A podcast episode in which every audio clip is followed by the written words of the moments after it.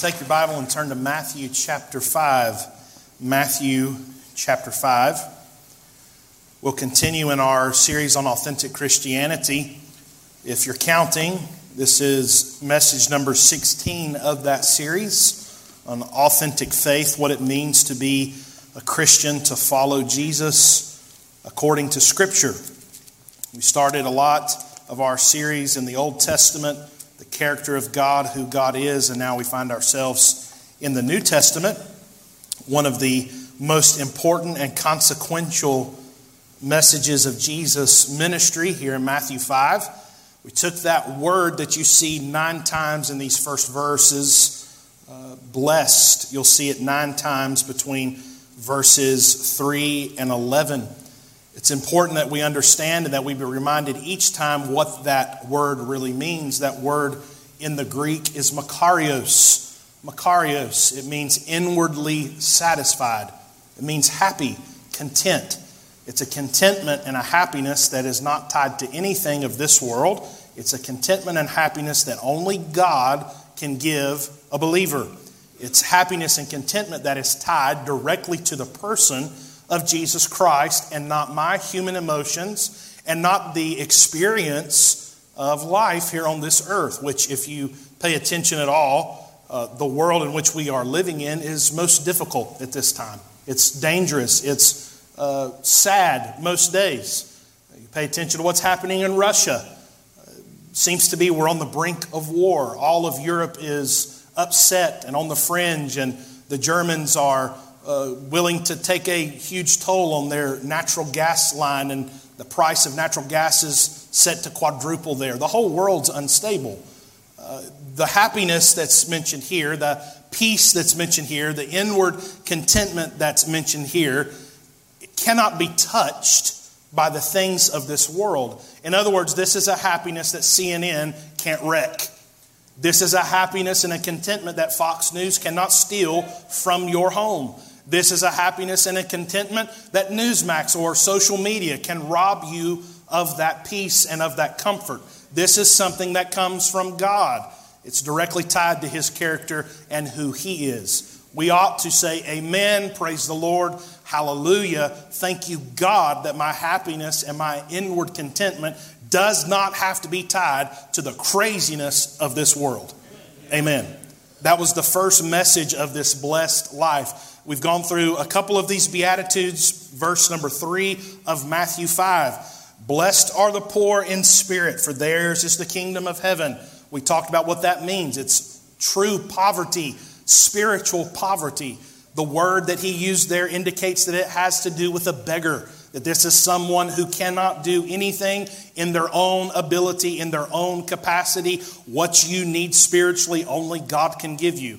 You cannot muster up enough good energy. You can't embrace what the pagan Eastern religions think about karma and put out some sort of green, jello, wiggly vibe from your being, and that be some sort of replacement uh, for spiritual necessity that man is born with. It's the Adamic nature of man. It goes back to who your father Adam was. We're broken, we're fractured. It's who we are. Embrace it.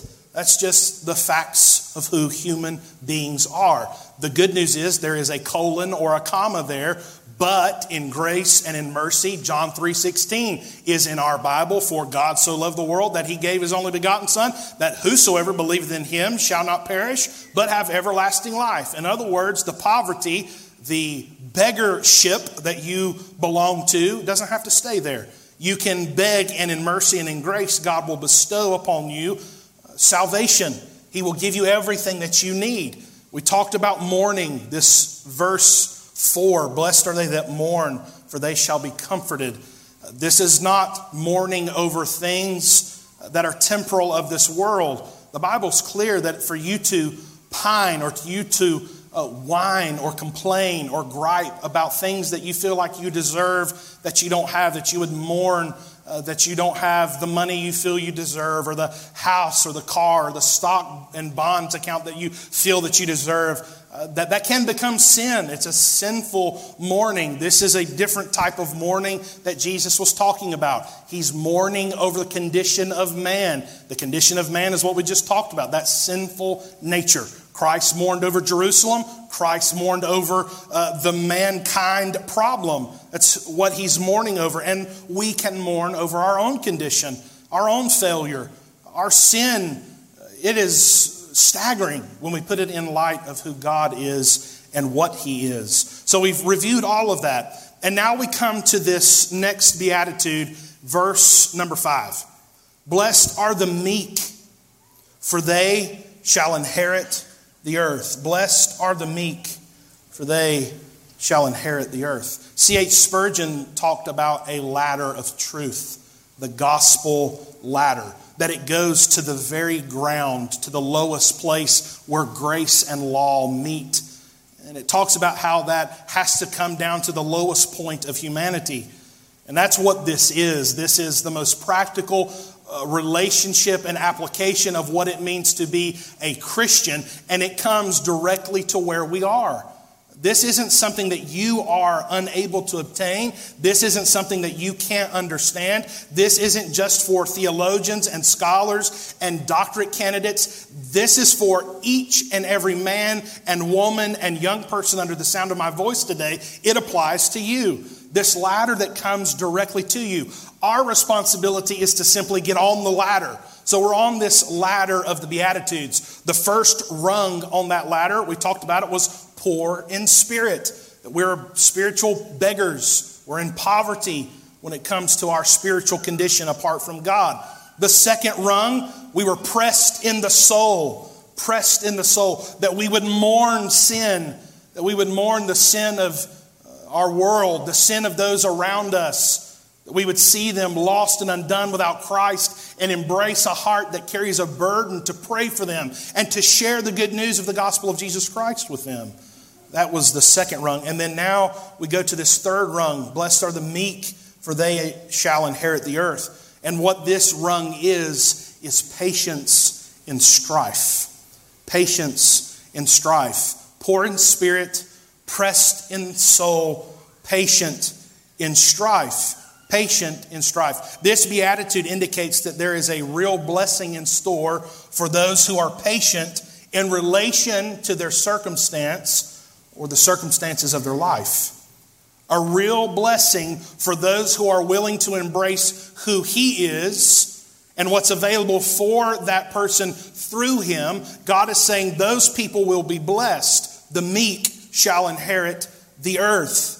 Uh, there are a couple examples of meekness in Scripture, two I want to give you. Number one is Moses. Look what Numbers 12, verse 3 says. Now, the man Moses was very meek above all the men which were upon the face of the earth. The song that Miss Amber just sung comes directly from Matthew 11, the 29th verse. Take my yoke upon you and learn of me, for I am meek and lowly in heart, and ye shall find rest unto your souls. Those are the words of Jesus Christ. Meek men as examples. But I submit to you that these meek men were not weak men. Meekness is not weakness. Humility is not weakness. The world, you must know, you must understand that the world does not admire, the world does not ascribe to or prescribe to the thought of someone being meek and humble and lowly as Christ describes himself. The Lord Jesus embraced this meekness. He manifested this meekness when he chose to rode into Jerusalem on a colt instead of a war horse. It's the attitude, it's the posture, it's the way in which Christians carry themselves. Jesus said that they will be blessed, those who are meek. They'll be happy. They'll be inwardly satisfied when you can become meek before God and meek before men. But the world sees meekness as spinelessness. The world sees meekness as spiritlessness that you have no spirit, no umph, no zeal, no desire, that you're willing to be walked all over. Don't tread on me flags are sold more than just about any other flag besides the American flag on Amazon. It's a wonderful thought, and I'm not talking about giving up your liberty or your protection or your freedom, but I'm talking about in the way in which you conduct your life and carry yourself as a meek, humble person before God and before man. In God's wisdom, the way He has life set up for us, the way He has the relationship with us set up, what is coming for man, those who believe. Uh, if you'll notice in God's wisdom, the cross comes before the crown. The torture and the pain and the suffering of the cross comes before the crown of glory.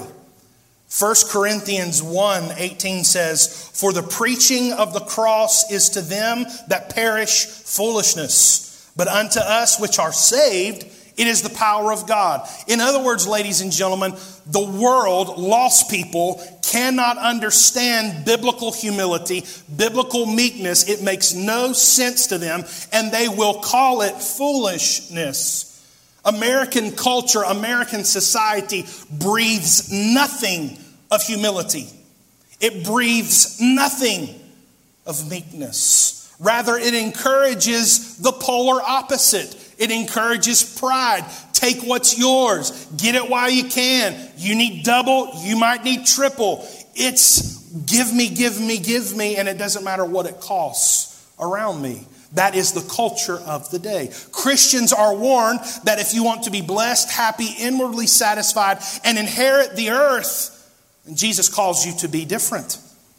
Jesus calls you to be the contrast between what the world is and what he has for his people. The requirement of Christians, the desire of Christ in how we live. So, what did Jesus truly mean by meekness? This verse, it's short. It just seems to fall off the page. Blessed are the meek. And there it is. And we're left to decide what meek is. No, no. Go to Psalm 37. As Jesus is sitting on this beautiful hillside teaching the people that were there, no doubt a Jewish audience, go to Psalm 37. Go all the way down to the 11th verse. Say amen when you're there. Psalm 37 the 11th verse. But the meek shall inherit the earth mm. and shall delight themselves in the abundance of peace. Jesus knew what he was doing. Jesus knew what he was preaching. Jesus knew what he was teaching. He knew the Jewish audience that was sitting there with him. He knew his disciples that were there listening. They, he knew what they had been brought up uh, learning and what they have hidden in their heart. And he is making a direct link back to this Psalm of David in Psalm 37. So, what we have here in Psalm 37 is uh, more description, and really it's a beautiful picture of what Jesus thinks of meek people, what he desires of meek people. The psalm here will hold up what Jesus was teaching thousands of years later. Can I just, as a side note, allow myself to pull a Ralph Sexton and run this rabbit trail? If you wanted to construct the greatest lie to ever be told to mankind, you couldn't put this many people in a one pile in one room, writing and keeping the lie together for thousands of years, and that thousands of years later, even, that we would be here today and that it would be kept intact. Your Bible is inerrant, it is infallible, it is wholly inspired. God set this thing up. It would take more faith to deny that this is the Word of God than to embrace that this is Holy Scripture. That's just a side note. This Bible is real, ladies and gentlemen. You can pretend all day long that it does not apply to you, but at the end of the day, this is the truth of God's Word. Now, continuing on, Psalm 37 What is meekness? What is a picture of meekness that Christ desires of his followers to live in? Look at what it says in verse number one Fret not, fret not thyself because of evildoers, neither be thou envious against the workers of iniquity. Meek people Number one, if you're taking notes today, I'm going to give you six of these quickly. Number one, meek people fret not. Meek, humble Christians fret not. We're called not to fret. We do not fret evildoers because evildoers are everywhere. It's the world in which we live in. It's the cosmos. It's the ebb and the flow. It's the dominion and temporary control of Satan on this earth. The evildoers are everywhere. Turn on your TV, get on your phone, pick up a newspaper, talk to somebody in the street. Evil abounds. It's there. But he's saying we fret not even though the evil exists, even though the evildoers are there. Why can we be that way? Why do we not have to fret over evildoers? Because at the end of the day, it's not confidence in me that I have to have. It's not confidence in my prayer life. It's not confidence in my faithfulness to church. It's not confidence even in the Baptist doctrine or in a, a, a preacher. It's the confidence in who God is. You don't have to fret the evildoer because God's bigger than the evildoer. You don't have to fret the evildoer because the evildoer can't lay a finger on your head unless the God in heaven who is sovereign and in control of it all allows it to come to pass. That's why you can fret not. God is big, He's powerful, and He has ultimate authority. But understand this, and I'll be honest, during my study, I had fret going down a different path of understanding. This word fret has nothing to do with fear. This word, if we take it apart, this word has nothing to do with fear. It has everything to do with anger. It has everything to do with anger. Which makes sense. Uh, you're not going to be uh, envious of something you're afraid of. But you can be envious of something your flesh is mad about. The, the, the Hebrew word here for fret. It's a verb in Hebrew called tilt tiltar, tiltar. And it means this it means to burn with heat or fire with regard to being damaged or harmed by the surrounding circumstance or incident.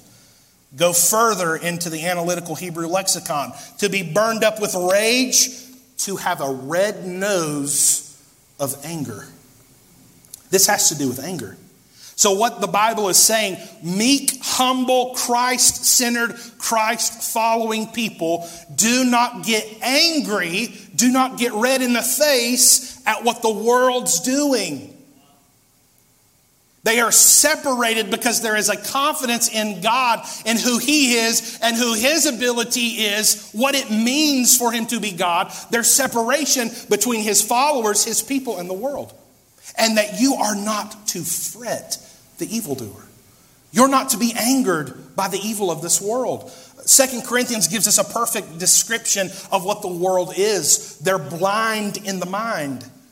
They can't see, they can't think, they can't process, they can't understand. And sometimes when you speak the truth, it so enrages the enemy influence in their life that you can become angered. You can watch things happen in our country, things that are being passed as law, and you can say that's not right and become angry. The Bible says, be angry and sin not. There's a difference in righteous indignation and you being mad just to be mad. Humble, humble, meek people fret not. And they put their confidence in who God is. He goes on to add don't be envious of the wrongdoers, don't envy them.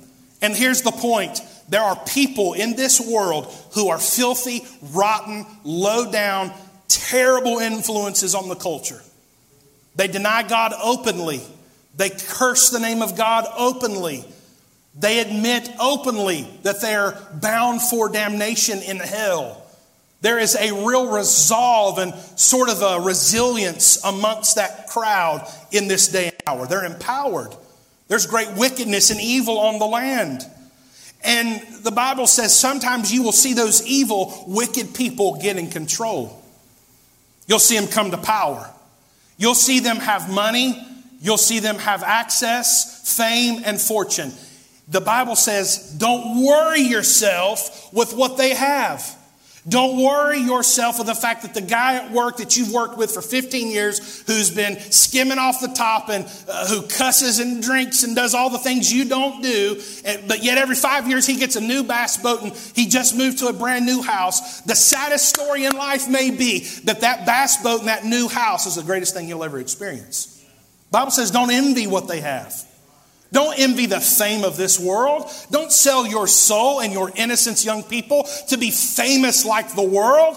It's filthy lucre. It's all going to burn up. It's corruptible. God said, don't envy them. Be thankful for what you have as a son and as a daughter of God. Don't envy them. Number two, meek, humble people trust God. Uh, look what this verse says, verse number three. Trust in the Lord and do good, so thou shalt dwell in the land and verily thou shalt be fed. This verse, instantly, when I thought about trust, for some reason, Miranda, I came to uh, the animal called horse. Miranda, my wife, loves horses. She thinks they're beautiful. She likes to see them running up and down the beach, standing in the stall, eating hay, doing whatever it is they do. I had a near death experience while on the mission field in San Jose, Costa Rica, with a very large horse. His name was not Mr. Ed. And I promised God, Brother Bill, while I was on that horse, Lord, if you'll get me off of this horse, I'll never get back on one for as long as I live. And I'm going to keep that promise. We're in New York City. We walk out of our hotel on the West 59th, come into Central Park, and Miranda sees, wouldn't you know it, the horse and buggies. And she had to ride. So, being the good husband that I was, I said, okay, I'll get in the buggy and I'm going to face that way so I don't have to see the horse that's pulling me. And in my mind, I'm thinking this horse is turned back and it sees me coming, David, and this horse is going, no, not today. I'm not dealing with this. And in my mind, that horse is going to wait for me to get on that buggy and take off as fast and as hard he, as he can to Columbus Circle, head on into a Mack truck, and end it all. I, have got all of this played out. Here, this is it. This is the end. Lord, I'm not getting on the horse. I'm just getting in the buggy. I don't like horses. It's okay. I know a lot of people do. But we got on that ride, and that horse began to do what it does. And I couldn't help but notice, Brother Earl, that horse stayed so true to its path. He never veered left, he never veered right. When it was time to stop, he stopped perfectly on a dime. There were fire trucks going by. There was mass humanity. It's New York City. Cabs, people, sights, sounds, smells, some you don't want to experience. But this horse never got off track. We get back to where he drops us off. I get out and I notice the horse has this huge set of headgear on and these blinders that are fixing its gaze to one spot. And what I noticed is that the horse did not pay attention to the elements that surrounded his walk through the park.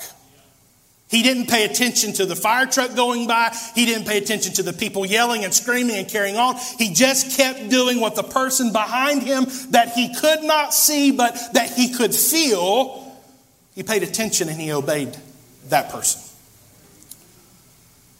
And, ladies and gentlemen, what you need in life is to put blinders on to what the world's opinion of what your life should be.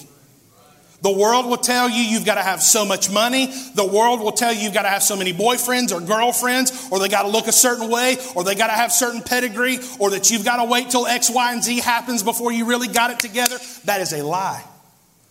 Put your blinders on to the world. Not that we don't pay attention to their, their, to their need, but we don't listen to their influence on what we should do because the guy who's holding the reins happens to be the Lord God Himself. And when He nudges right, then you turn right. And when He nudges left, then you turn left. And when He says stop, you better stop. He knows what's best.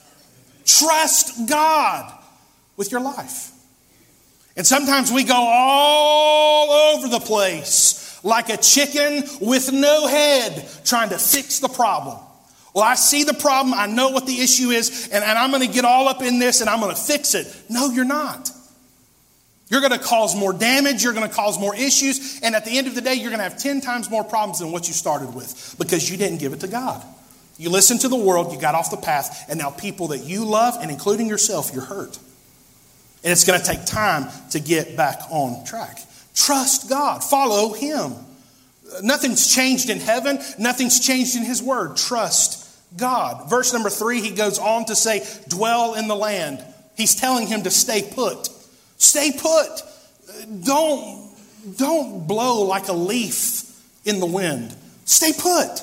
Be faithful. He says, cultivate the ground, grow a garden, and I'll feed you. Stay put, even in the adverse times, even when it's not popular. Listen now, church, even when it's not popular to carry a Bible and to be identified as those who love Jesus Christ, he said, stay put. Stay put. Just be faithful. Have confidence in who I am. Fret not. Trust God. Be confident in who He is. But stay put. Dwell in that land. The meek man is staying put. In love and in kindness, can I, can I give you something from the bottom of my heart? Quit looking for the easy way out spiritually. Quit looking for the easiest way out. You can follow all the inspirational pages on social media you can absolutely follow until your fingers fall off. But if you're not reading and consuming God's word, you're set up for failure. I don't care how long you've been saved. I don't care who your daddy was. If you're not consuming God's word, you're set up for failure. You say, Well, I've got a mom that prays for me, a dad that prays for me. If you don't carry a prayer burden yourself, you're set up for failure. Quit looking for the easy way out. Quit making these emotional reactions left and right. You're all over the place. Go back to the principle of what God said and stay put and trust Him. Quit looking for the next great evangelist that's got some new prophecy that he's pulled out of thin air and put together and got a nice little graphic and he's paid millions of dollars to put it all over TV and he's saying that this is going to happen in 10 days and it doesn't happen and he makes another excuse. Quit listening to that garbage and go back to the truth of God's word. Hold tight to what he said and trust him, but stay put. Stay put. This is what the meek, humble man does. And it's almost a posture of honor towards God. I know who you are. I know what I was. I know what you did for me. I humbly, meekly will follow and trust you. You've got this taken care of. That should be our posture towards God. Secondly, they trust. Third, they delight themselves in the Lord. Look at this verse here, verse number four. The meek and the humble delight themselves also in the Lord, and he shall give thee the desires of thine heart. Delight thyself also in the Lord, and he shall give thee the desires of thine heart. Let me say this. Every person under the sound of my voice, every person watching online, if this is three months later in the archive on sermon audio, wherever you're listening to this, here's the, the truth, the facts of life. Every single person here needs a break. Everybody needs some rest. Everybody needs a respite from the madness of life. You need to be away from your phone. You need to be away from your job. You need to be away from having to cook three meals a day. Somebody say amen. You need to rest. Sometimes the most spiritual thing you can do is to lay on the edge of your bed, and as you go into sleep, you tell God exactly what's going on in your heart. You pray and allow Him to take you into a rest that only He can take you to. That's one of the most healing, wonderful things that Christian has access to is prayerful sleep you say, I've never tried it. Try it tonight. As you go to bed tonight, don't worry about your sound machine or how many pillows you have, but lay down and as you go to sleep, talk to God. Talk to Him. Tell Him exactly what you're feeling and allow Him to do something in your heart that only He can do. Delight yourself in the Lord. Find your peace, find your comfort in who He is. But when you take your break from life, listen to me now, this is not popular preaching. When you take your break, when you take your rest, if you're going to take a couple weeks and go to the beach, praise the Lord, take me with you. But when we go, know this we're not taking a break from God. Your two weeks at the beach ought to be focused on God, His creation, the majesty and the beauty of his capability, the ebb and the flow of the ocean going back and forth, and how he knows each grain of sand and how the waves form, and that he knew before time even began that that wave would fall then just like it did. Worship him in who he is. Run to who he is. And there delight yourself. Find peace. Find comfort. Do not take a break from life and leave your Bible at home, leave your prayer life at home, and find an excuse to live like hell for seven days. That's not rest. You're hurting yourself. Come back with more of God than you've ever had. Fired up, ready to serve him, ready to love him more. Be faithful to his house. Don't take a break from God. You say, well, here we go. You can't miss it a Sunday with this pastor. It's not what I'm saying. I'm saying don't make it a habit to where you separate yourself from God at such a distance that you can't remember what it feels like to be in this building. Take Him with you in your rest and find the best rest you'll ever have. He brings comfort, He brings peace. Our peace and our comfort and our joy as Christians is in Christ. There are things in this life that will bring us joy, that will bring us peace. I love saltwater fishing. I love it. There's joy in it. I love knowing the different species of fish. I love knowing what bait they like and when they like to bite. At the end of the day, that's not my joy, and that's not my peace. You can find a substance ingest it in your body. And at the end of the day, that's not your joy, and that's not your peace. The high will end, the buzz will stop, and you'll hit a brick wall at 100 miles an hour. And there'll be nothing at the end but pain and hurt and sorrow. Find your peace and your comfort in who Jesus Christ is and rest in Him. He said at the end of this that He'll give you the desires of your heart. Know this this is not some sort of cheap, put in your order like it's at Taco Bell, I'll take a quesadilla and a soft shell. That's not what this is.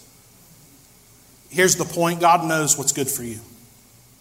And sometimes what you think you need the most, you do not need at all. But God knows exactly what you need. And hindsight being what it is as humans in this experience, we can look back in our lives and say, boy, there was a place and a time where I really wanted this. This was everything I thought about. It consumed my life. But if I'd have got it, it would have destroyed my life. And God, in grace and mercy, didn't give it to you, and He gave you something even better. That's the nature of who our God is. He loves His children, and He gives them the desires of their heart for His glory and according to His purpose and His will. I was 12 years old on the mission field in Costa Rica and in a very difficult place. I'd been jerked up and uprooted from Asheville Christian Academy, my all star baseball team, and all the things I thought I had to have at 12 and 13 years old. And mom and dad bring me in the living room and said, We're moving to Costa Rica. Where's that? South Carolina? No, we're moving to Central America. And I can remember being a bitter, angry, confused teenager. Angry with God, sitting in my room by myself. I didn't speak the language at the time. I had no friends at the time. It's in the middle of the rainy season 12, 13 hours of rain, torrential downpour.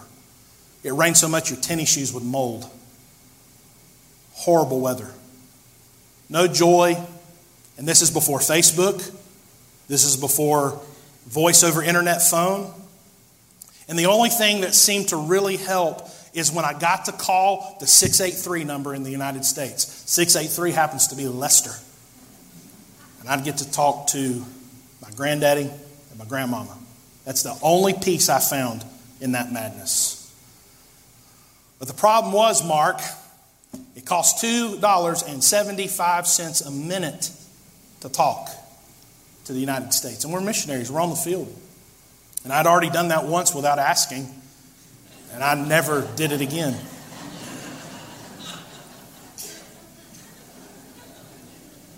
But I can remember being in that room, hurt, broken, confused, scared, all alone, angry at God. And Paul, I get a knock on my door.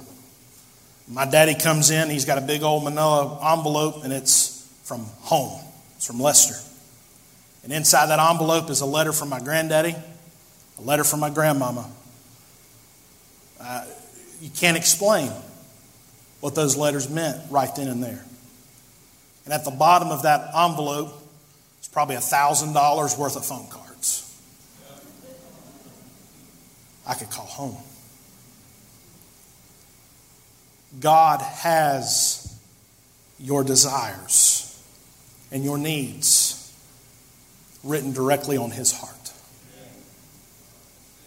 And you can be in the darkest, deepest hole of your existence, and at the perfect moment, God will use something as small and intricate as phone cards to let you know from heaven, I'm here. I love you. I'm in charge. You're going to be okay. Meek, humble people live in this experience. This is what the reward of this life is. That we get to live in the madness and the craziness and not have to be tied to it. That we live humbly, meekly before God, and that He gives us the desires of our hearts exactly when we need it.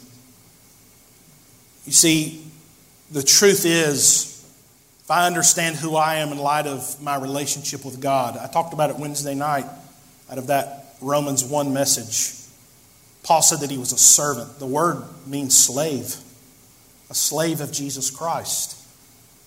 It's the only time slavery can be used and it be right. Otherwise, it's evil.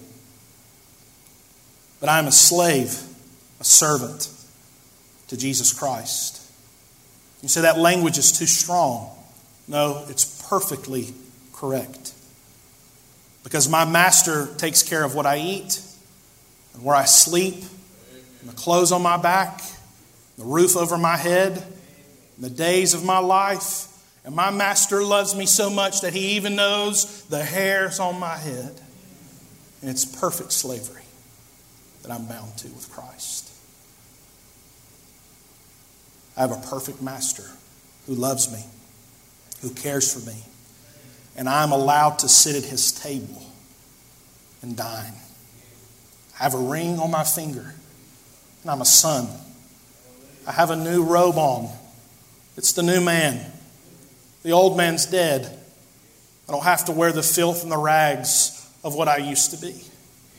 But I can put on a tunic of color. It's the color of royalty. And I can say with a heart full of gratefulness and gratitude towards a loving Father, You have been good to me. How may I serve you from a humble, meek heart? What can I do for you, God?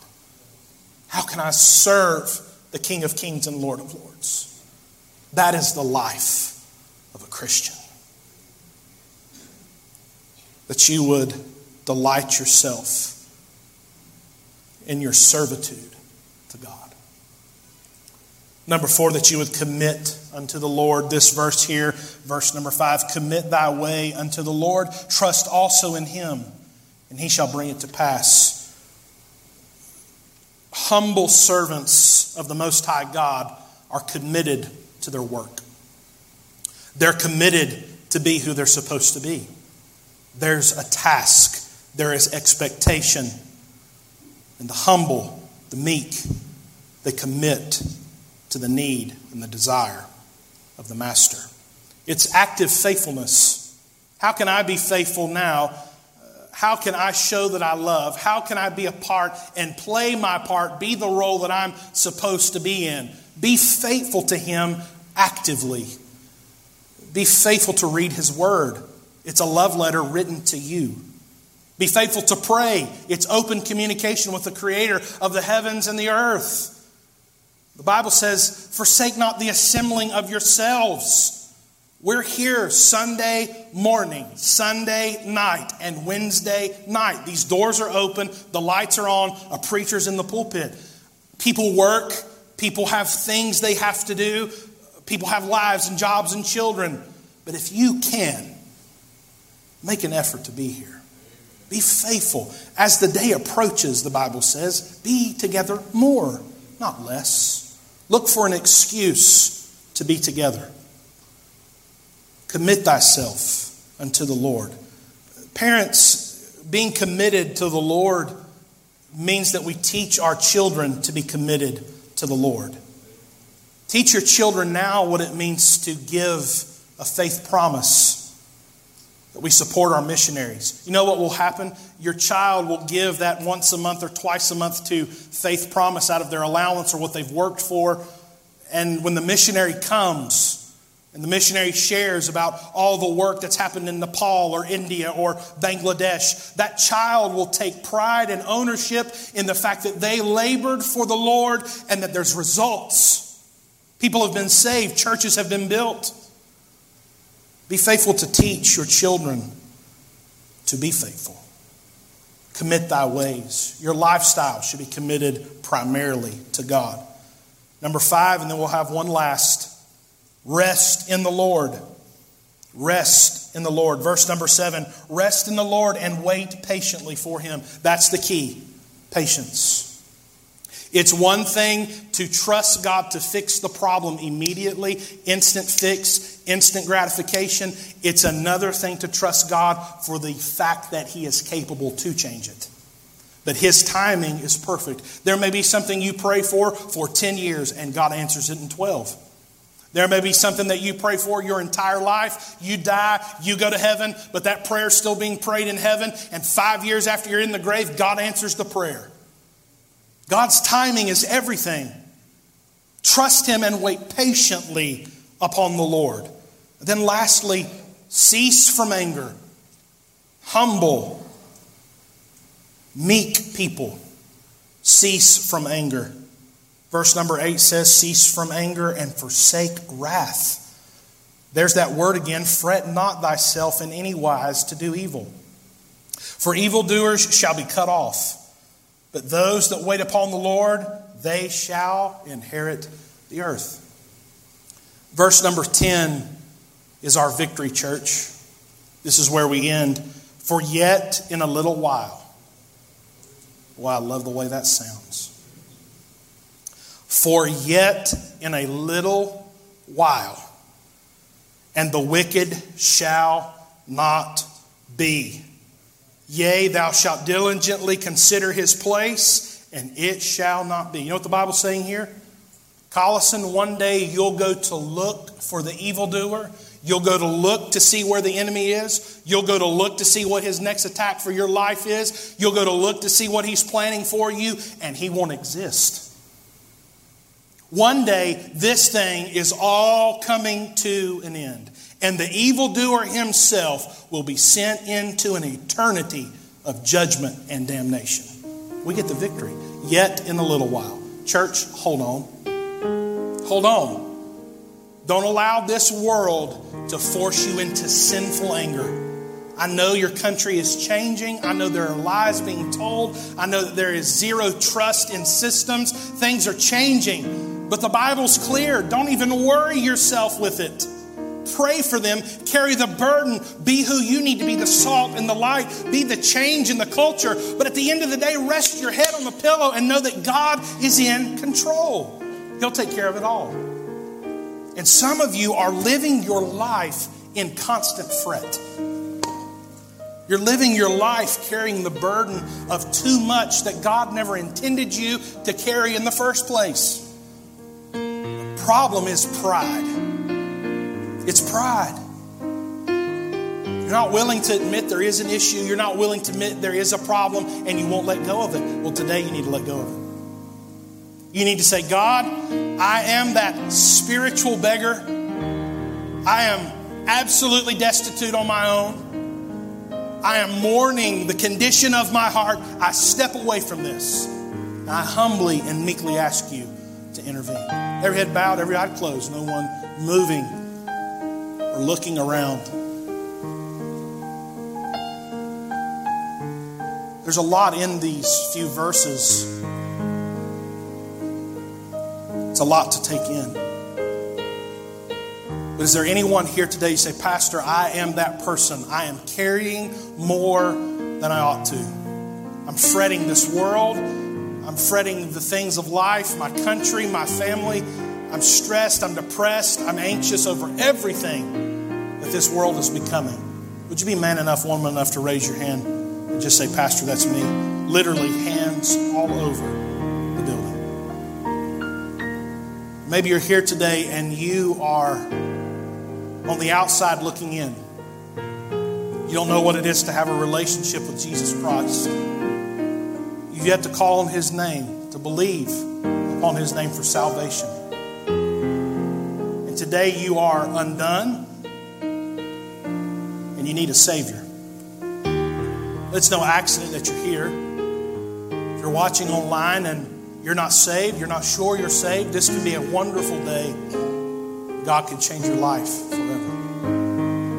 Is there anybody here under the sound of my voice that would say, Pastor, I'm not saved, I'm not sure I'm saved? Pray for me. No one's going to come to you or embarrass you. We just want to know how to pray. I'm not saved. I'm not sure I'm saved. Pray for me.